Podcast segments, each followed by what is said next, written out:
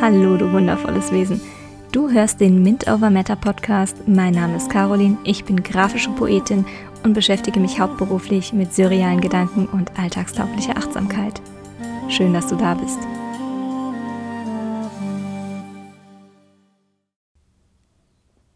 Ich bin genug. Aber glaube ich das wirklich? Ich bin genug dieser Spruch darf in keinem Affirmationskartendeck fehlen. Und er ist absolut wahr.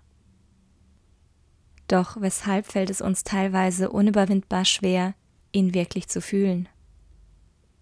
Der Frage, wie man das Genugsein auch spüren kann, möchte ich mich unter anderem in dieser Episode widmen. Ich habe wundervolle Freundinnen und Freunde. Sie sind alle auf ihre eigene Art begabt, fürsorglich, interessant, inspirierend, warmherzig, klug, humorvoll, zuverlässig, ehrlich und eine Vielzahl anderer ansprechender Attribute mehr. Erstaunlicherweise fällt es einigen von ihnen dennoch hin und wieder schwer, sich als die großartigen Menschen wahrzunehmen, welche sie für mich definitiv sind. Und ebenso verwunderlich ist es für mich, wenn wir Themen besprechen, bei denen es zu der Frage kommt, ob sie sich als genug empfinden. Ganz gleich, wie überschwänglich wir anderen mitteilen, für wie unglaublich toll wir sie halten, bedeutet das nicht, dass sie es auch annehmen können. Unsere Selbstwahrnehmung und unser Wert werden nicht so einfach von anderen positiv beeinflusst. Die Linse, durch welche wir uns betrachten, wurde bereits sehr früh geformt. Wenn wir also erkennen, dass wir nicht an einer bereits geprägten Vorstellung von uns haften bleiben müssen, geht das deutlich tiefer als ein paar liebe Worte von außen. Ich kann also in diesem Fall nicht wirklich für andere sprechen. Aber ich kann über meine Perspektive berichten und vielleicht ja eine Inspiration für dich sein.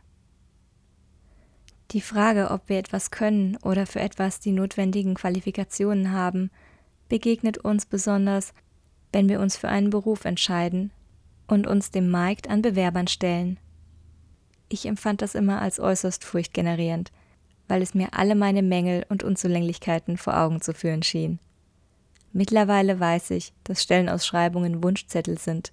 Schön, wenn man bereits viel davon zu bieten hat, aber einiges lässt sich lernen und man ist nicht erst ein wertvoller Mensch, wenn man alle Punkte auf dieser Liste mit einem Checkmark versehen kann. Doch wenn ich früher Jobprofile angeschaut habe, wurde ich mit all meinen Unsicherheiten konfrontiert. Soll ich wirklich eine Bewerbung schreiben, wenn ich nicht mindestens 99 Prozent der Vorgaben erfülle? Wäre ich da nicht ein Blender? Auch wenn es möglicherweise nur mir so bei Bewerbungen ging, ist es ein Beispiel, das meine damalige Wahrnehmung meiner Fähigkeiten zeigt. Ich war einfach nicht genug für das, was die Welt zu fordern schien, und kam mir dabei fürchterlich vor.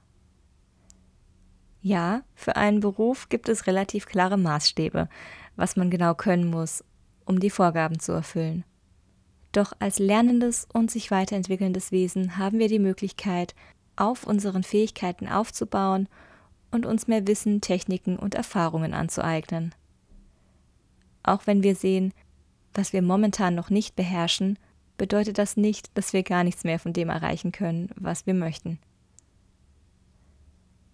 Was glauben wir eigentlich, was andere von uns erwarten?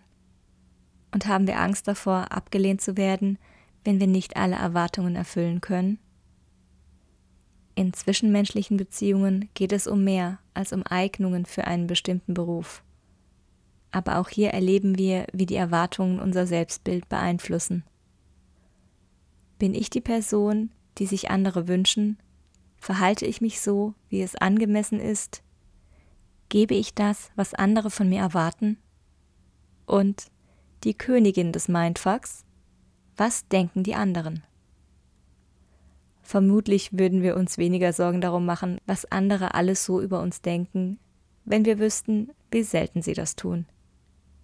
Oftmals ist es eine Emotion, ein Gesichtsausdruck oder eine Geste einer anderen Person, in welche wir von unserem Standpunkt aus etwas hineininterpretieren, was mit uns eigentlich gar nichts zu tun hat.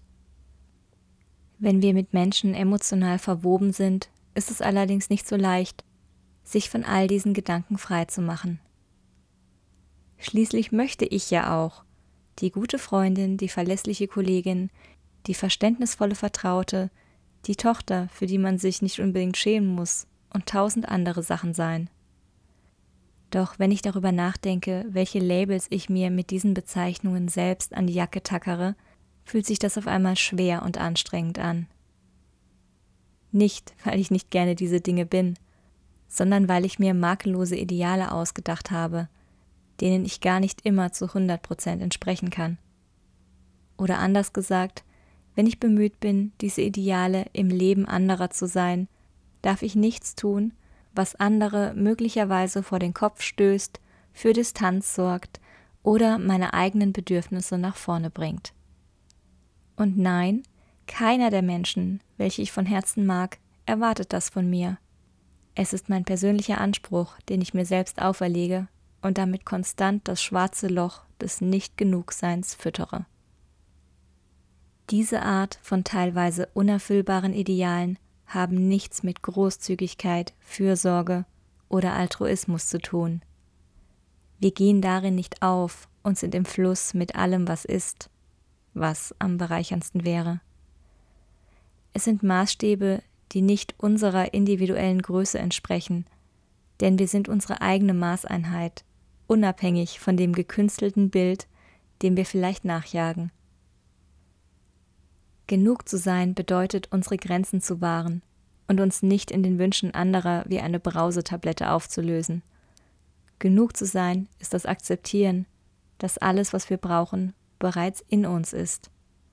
Und genug zu sein ist nicht etwas, das an Maßstäben im Außen gemessen wird. Was mir beim Reflektieren meiner Selbstwahrnehmung außerdem aufgefallen ist, war, dass die angestrebten Ideale von dem, was ich als akzeptabel und sozial verträglich empfand, dazu geführt hatten, dass ich mich selbst beschränke. Okay, jetzt magst du fragen, wie soll das gehen, gleichzeitig ungenügend und eingeschränkt zu sein.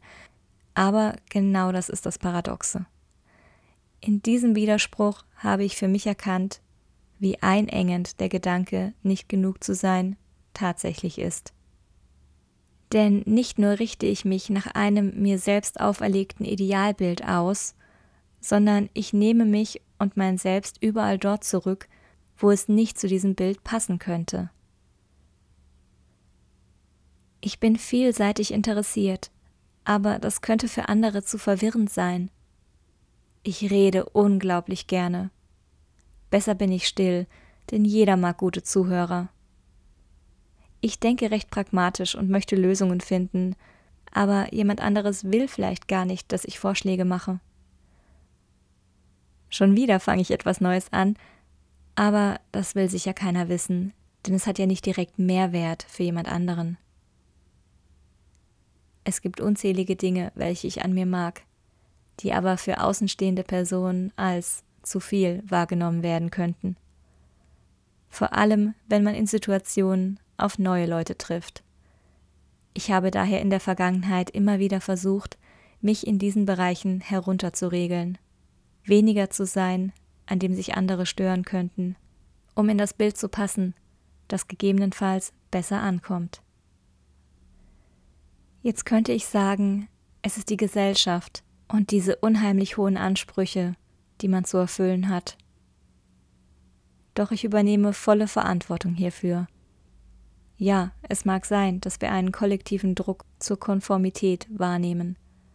Nur wir sind eben auch Teil dieser Gemeinschaft und unser Handeln prägt sie mit. Es ist nicht die Schuld anderer, dass ich mich nicht immer getraut habe, ich selbst zu sein und mich sicher mit mir zu fühlen. Auch wenn uns unser Umfeld besonders in jungen Jahren prägt, habe ich sehr oft bewusst eine Entscheidung gegen meine Individualität getroffen. Überraschenderweise durfte ich in den letzten Jahren erfahren, dass je mehr ich mir erlaubt habe, das mit anderen zu teilen, was mich interessiert, mich begeistert und bewegt, immer mehr Kontakte entstehen, bei denen keine Idealbilder nötig sind.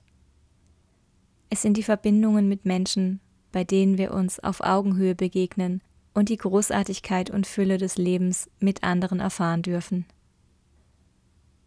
Ja, es freut mich, wenn ich von Ihnen als gute Freundin und einfühlsame Ratgeberin gesehen oder als verlässlich, kreativ und unterhaltsam geschätzt werde.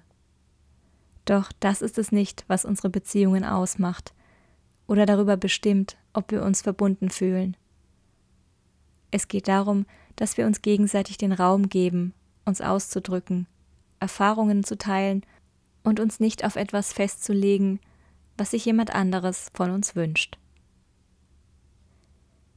Wenn wir das in die Welt bringen, für was wir brennen, und uns mit anderen verbinden, besteht auch kein Grund, einen gefühlten Mangel auf andere zu projizieren. Dort, wo wir uns nicht ganz fühlen, fehlt uns nichts, was ein anderer uns geben kann. Wenn wir kommunizieren, was uns wichtig ist, was wir brauchen und für was wir nicht zur Verfügung stehen, ermächtigen wir uns selbst und schaffen Klarheit in unseren Beziehungen. Ganz gleich, ob diese Beziehungen privater oder beruflicher Natur sind, ist Klarheit eine wichtige Voraussetzung, um unsere Erwartungen zu managen und unser Genugsein zu spüren. Immer wenn wir anderen gegenüber Erwartungen haben, die wir nicht klar zum Ausdruck bringen, dürfen wir uns fragen, weshalb es uns wichtig ist, etwas im Außen zu erhalten, was wir nicht anzusprechen wagen. Egal, ob wir Erwartungen an andere oder an uns selbst haben, sollten wir uns ansehen, was hinter diesen Wünschen und Bedürfnissen steckt. Oft entsteht das Gefühl, nicht genug zu sein, wenn wir uns nicht erlauben, das mit der Welt zu teilen, was wir wirklich sind.